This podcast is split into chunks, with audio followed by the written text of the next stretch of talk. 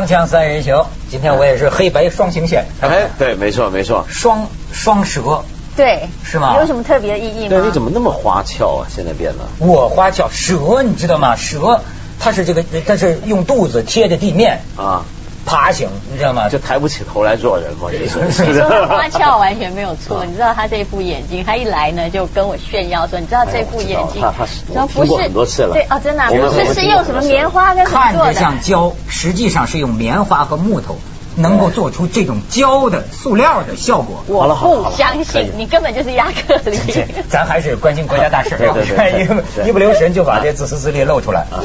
逮着个台湾人在这儿，当然聊这个台湾大选。哎不过呢，跟我这眼镜有关系嗯。我跟你说啊，这个明星，哎，你看你也是明星啊，你你你都投票对吧？呃，这个这个明星啊，他挺有意思。我今天在香港报纸上还看一个评论，啊，这个你看台湾，我那天看见那个林青霞，哎，林青霞真是很有风采哈，对咔咔咔进去回回投票，说九哥好啊，九哥好啊，就就就就投票。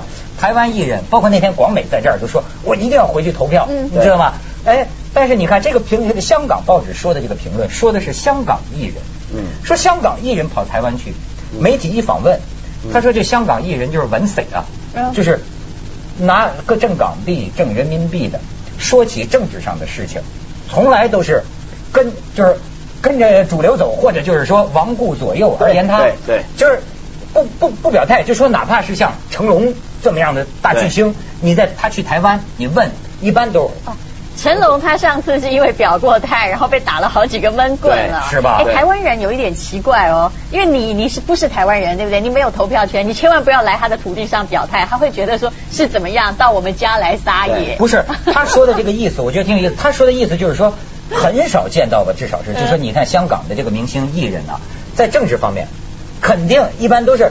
恨不能就是咱们说的，你就是说啊，这刚刚那天我还听听他们讲说，有些外国人你知道吗，在北京生活的，中国话说的那个特很溜特别溜，但是他已经深入中国到一个什么样的程度？碰见记者采访一外国女的哈，你看咱们这个啊刚刚这个开了这个十七大？什么什么？我我有看到对吧？他能这个。好像那个是他的国家。咱们开了十七是啊，我跟你说，有的香港明星也这样，不是这个香港文人，他批评什么呢？他说这是为什么？就是为什么好莱坞明星，对吧？我反对小布什，我一样能拿奥斯卡奖。对呃或者说我拥护奥巴马，那奥斯卡颁奖礼上就拿希拉里开玩笑。对，他说，但是你看，哎，好像是在亚洲地区啊，还是算是这个这个，呃尤其是香港，你是说香港艺人没有任何政治的主见？不是世界仔，用广东话讲，这个叫，就是说，呃，要左右逢迎，任何人都不得罪。这个东西啊，其实是有个历史原因，你知道吗？什么历史原因呢？我们应该知道，就是在中国改革开放前，或者是改革开放的前十年那一段时间的时候啊，香港艺人主要完省的地方不是在大陆，是在台湾。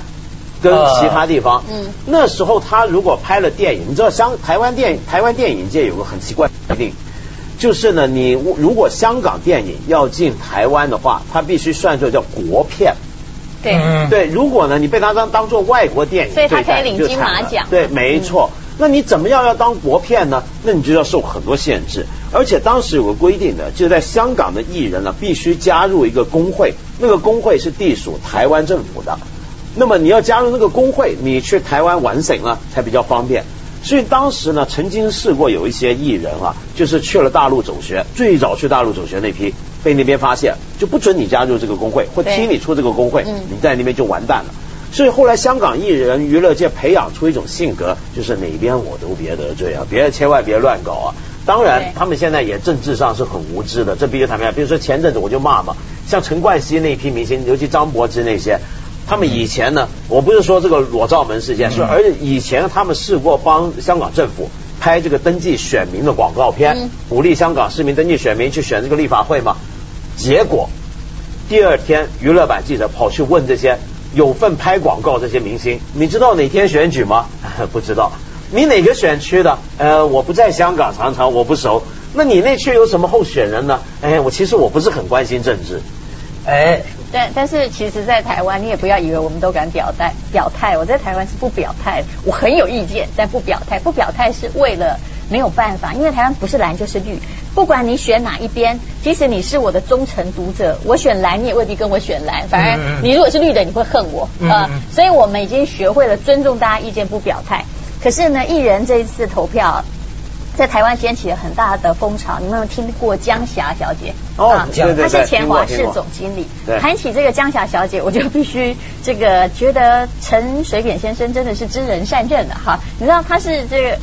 这样讲不好意思，免得我们好像有那种学士的骄傲，就是说他是第一个以小学毕业当上一个电视公司总经理的。对对对。那这一次呢，就是我相信他的新闻哈，比萧万长或苏贞昌还多很多。因为啊，台湾的艺人如果以前挺绿的，现在来挺蓝的，他就开始出来骂人家啊。那有这个去美国的艺人都回来投票嘛，他们就骂他说，呃，反正他们都住在国外，不要把他们当是人。所以他说这些人都不是人，都不是人。对，那那后来他自己出来解释说，哦，我是说他们都不是台湾人啦。你你知道，就是只有，我觉得这也不能怪他，因为学识不高，所以他的立场可以如此的鲜明。那我们都很怕他。有一次我在接接受访问的时候，突然有个记者，我觉得他是挑拨离间，他就问我说：“那个淡如，你要去替马英九主持一个妇女节的大会，对不对？”啊。你知道吗？你就是江霞的下一个目标。我说，哎，你讲的吧，这不是我讲的，你干嘛来挑拨离间？这边大家都很怕江姐。我们也有江姐啊。啊，我的我们的江姐，反动派也怕呀。对不对啊？你们国民党不是不是你们不是国民党，你们在当年的国民党啊折磨我们江姐，你知道吗？江青姐嘛？不是江青姐，那是毛哥的夫人。这个江姐她是是哪个江姐啊？江竹云吧，江竹。原来你说蒋蒋介石和那个什么毛人凤啊，还是戴笠，他们在那个重庆渣滓洞搞那个监狱，抓住这个地地下党员，叫做江姐。我们后来还拍了电影，叫做《烈火中永生》，有一部小说，当然我们没办法看过，我们遭受那个酷刑的折磨呀！不知道你们国民党多残酷，死是不我知道，我们这个家但是我们国民党后来也是残酷到 连毛人凤这三个字在我们这个读书的历史上一辈子没出现过，我们只知道讲宋美龄啊。我 们 太残酷了，国民党。很多需要沟通的地方。对，就是，所以我就说刚才咱说的这个，不是说江姐。这个啊，我看了他这个评论呢，我就觉得这是怎么说，站着说话不腰疼。而且我就我觉得我为什么觉得想聊这个事儿呢？嗯。呃，实际上真的存在一种心态，像你说，你说你有意见，你想表达，嗯，哎，我也不知道为什么。你像平常，我老觉得啊，我不如你们，就是什么，你们，你像徐老师啊，还有你们，你们关心国家大事，对吧？呃，大选这种政治。可是呢，我是算什么新闻专业主义？嗯，我是因为干这个工作，嗯，我才看，我才读。哦那你跟那香港明星一样嘛，玩贼，玩贼啊！哎，对，就是说，哎，打心眼里你也不能说跟香港明星一样。他不如香港明星，香港明星其实不必关心政治，弄了一个艳照门就可以知名国际，你还不行呢。我我我我我差远了，我照片还正在积积积累呢。我就说在拍呢，就说我是说我代表了很多一部分人，他们呢。哎，不是坏人，你知道吗？他们可能就是说做自己的工作，对吧？呃，我对社会是没有什么发言，但是呢，呃，我也不祸害社会。那么，但是他骨子里啊，他不关心这些。好，可是这就相当于台湾很多人他没有去投票，就他骨子里好像不太关心。其实你跟我也比较类似，我的意思说，我们比较像台湾所谓的中间选民啊。就是说你呢？你是帮马英九主持活动，还叫中间选民？我我不能当中间选民吗？我以前也帮陈水扁主持过好几次的他的发表会，我真的是中间选民。因为呃，这个你说五十八百分比呢，跟这个四十一百分比差那个十七，就是中间选民啊。那中间选民在乎的其实不是政治问题，他在乎什么？经济问题。对对，经济问题其实你说台湾这个呃，在大选前啊。呃，有一个媒体人说的很有趣了，呃，唐湘龙先生他说，星期开票的结果哈，星期一的那个啊的台湾哈，不是呢，你买不到股票，就是卖不掉股票，已经到了这个地步。也就是说，如果这个小马哥当选，你可能会买不到股票。果然嘛，就印证啦，涨了，后来涨了三百多点嘛。对。那如果是谢长廷当选，就会卖不掉股票。对。那个很多股民啊，他是手上是属于稍微有点钱，但不是很有钱的。都是一样的中间选民，他比较关心他的民生经济问题。对他关心现在台湾他的股经济票的股价已经搞得有一点大家不知道该怎么办了，因为工厂哈，因为人力还是毕竟是贵的，已经迁到大陆去，然后迁到这个越南去，然后一般的中产阶级，你以我在念这个呃商学研究所的同学好了。多少人休学？你知道为什么？因为都调到大陆去工作。嗯台湾本地的高薪的中产阶级的职位已经都快要没有了。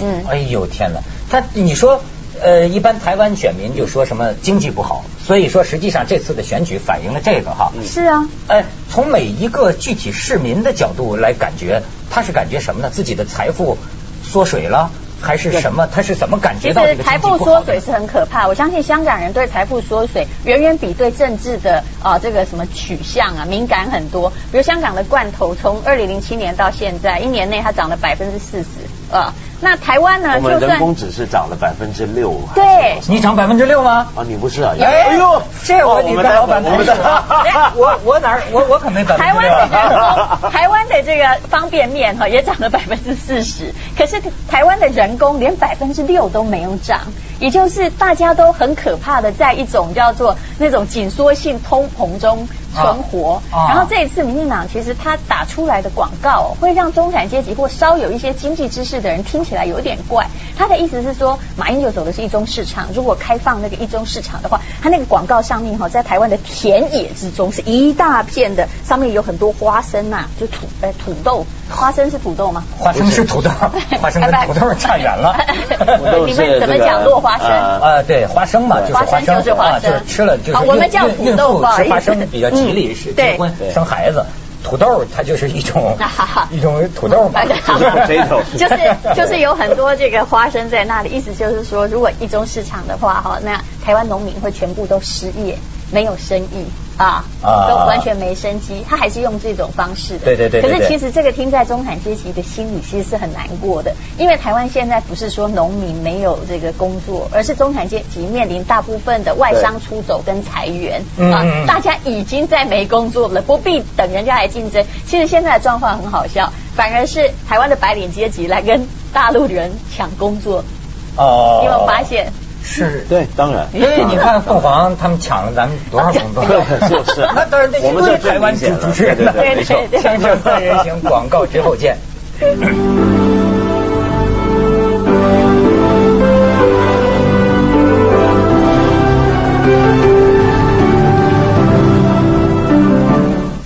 所以这民主啊，大势所趋，嗯是吧？当然我给你看看照片，也挺感人的。我觉得这这个礼拜一，嗯那么点儿的小国家，在十几万人被称为离天空最接近的国家，不丹，嗯，大选。对咱们来看看这个照片，这个你看，这个人民大选七十万人口的这么一国家，这君主立宪。对然后你再看下一张。六十多岁，哎，要不说人这个空气洁净的地方，你说这哪像六十多岁老太太对？六十多岁拄着拐杖，孙子陪着，嗯你知道吗？跋山涉水，翻越山岭，嗯六百公里去投票，去投票啊！你再看下边，人生第一次嘛，哎，你瞧这帅哥是吧？人家的国王。国王。啊，不丹国王，这小帅哥是吧？小这小帅哥爱民主，他他同他爹就爱民主，对。这他挺他挺有意思。哎，我跟你说啊，他就是说呢啊，就为什么这么个小国家要那个弄这个这个民主，就是从 当年他爸爸。就逊位的时候，嗯。就是说把权力交给制宪后的这个国会。啊，但是挺有意思，就是说他这个总理啊，啊，就是说他最后得胜的这个党是个什么党呢？是个跟皇室关系非常密切的党。嗯然后这个总理呢，就是他妈妈嘛，啊，对对对，对，反正总理就跟王后有有一堆关系啊。对，嗯呃，我觉得哈，其实一个小国敢马上办直选哈，你也要去看他背后的成因，也是因为他们有把握赢啊。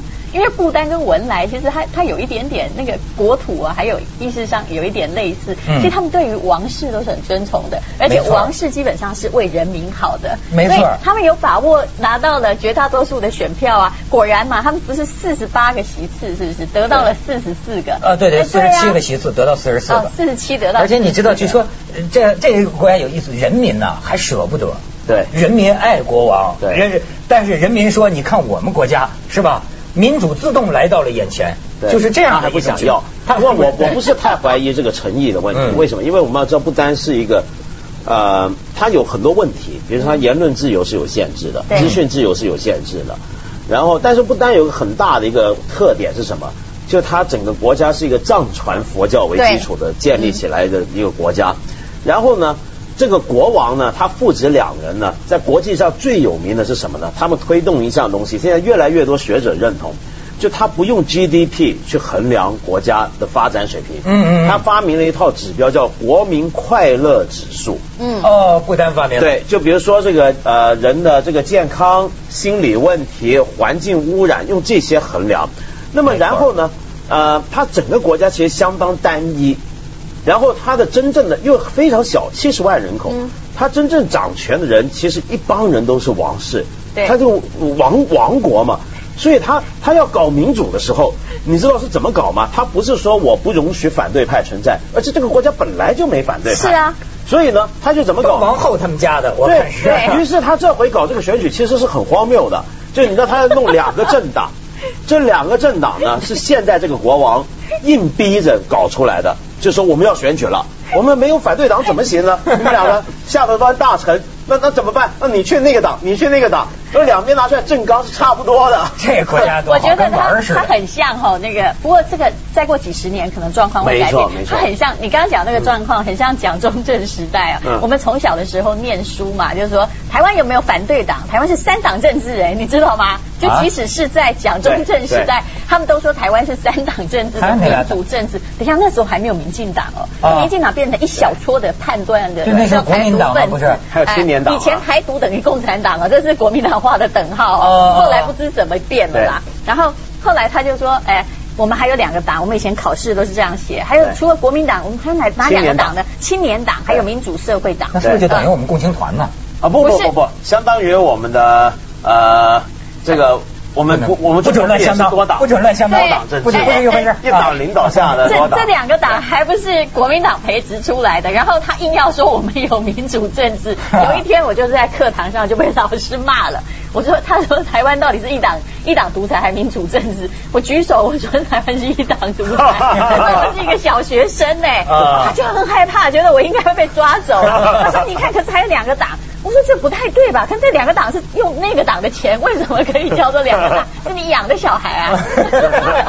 哎，这个他还没意思他。还没领悟到民主是有很多种形式的。啊，民主有时候是独裁塑造出来的。嗯，这很有意思，这很，而且你看那天他们还说，就说这个因果循环呢特别有意思。你看这个这个党跟党，就是陈水扁当年就是跟那个马英九嗯。选那个台北市长的时候，不是把陈水扁给选下来了吗？算命老师说，只有说马英九能够改对，然后等于说马英九选上台北市长，把陈水扁赶成了总统。对。对。现在陈水扁执政腐败，又变得就把这个总统给了马英九。没错，嗯所以呢，嗯。所以其实呢，你将来比如说不单现在好像很单纯，但是未来呢就很难讲，因为它也在开放，对啊。讲。不过我觉得还很有意思是这个国王啊，他那种很坚持，就是说他本来这个国家王国是没问题的，嗯太小又没相当于。四十六个香港那么大。对啊，很小，而且都是山，嗯那么很平静的一个国家，很很淳朴。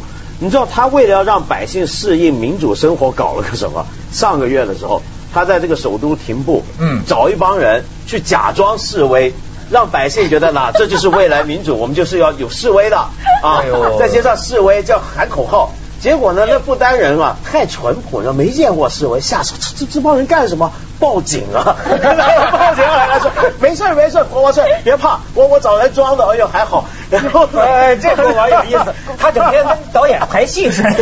国王不愧是牛津毕业的，这太搞笑了咱们是这样，广告锵锵三人行，广告之后见。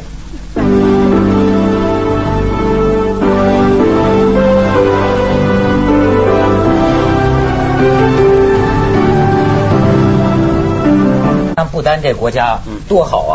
每年全国王登基纪念日，全民种树，嗯对不准杀生，对不准用化肥，对而且就是动物园儿太残酷了，把动物园儿打开，把动物都放 都放出来。对 说好多尼尼泊尔人下午三四点钟就下班了，天天往晃悠着。有有些人后来出国留学，最后还要回尼泊尔呢。回不丹，不丹，啊对对不丹。但是这个国王有时候也发现自己打了自己嘴巴，因为动物都放出来之后，他们就在那个市区乱走。后来国王只好下令又把他们关进去。但因为它这个保护动物还有什么呢？就比如说它有些渔民啊，它山上是吧渔民就是河里头捞鱼，那有时候要炸鱼嘛，对不对？嗯要毒鱼，这是重罪在不丹。这是重罪，不能这么杀生啊然后呢，你刚我刚刚说完这个，不丹人很喜欢他们国王嘛，长得也很靓仔很年轻嘛。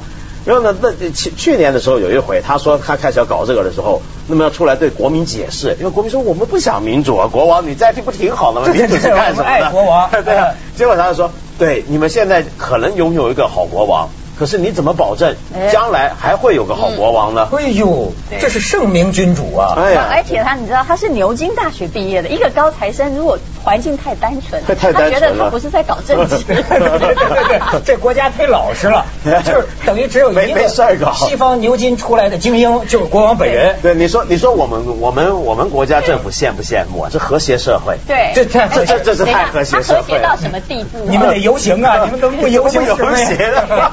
有一个故事报纸上还没有，他整个皇宫也都是和谐的。